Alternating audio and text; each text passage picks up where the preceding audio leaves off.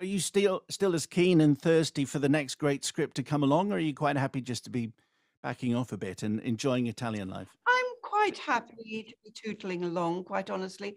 Of course, when a great when a great script comes along, if it does, it's rare that a great script comes along, and when it does, it's it's and if they want you to be in it, it's always, I mean, I'm always going to get excited about that, you know, definitely. Uh, but, you know, it, it depends on many things, doesn't it? I mean, who, who you're working with, you know, all kinds of things.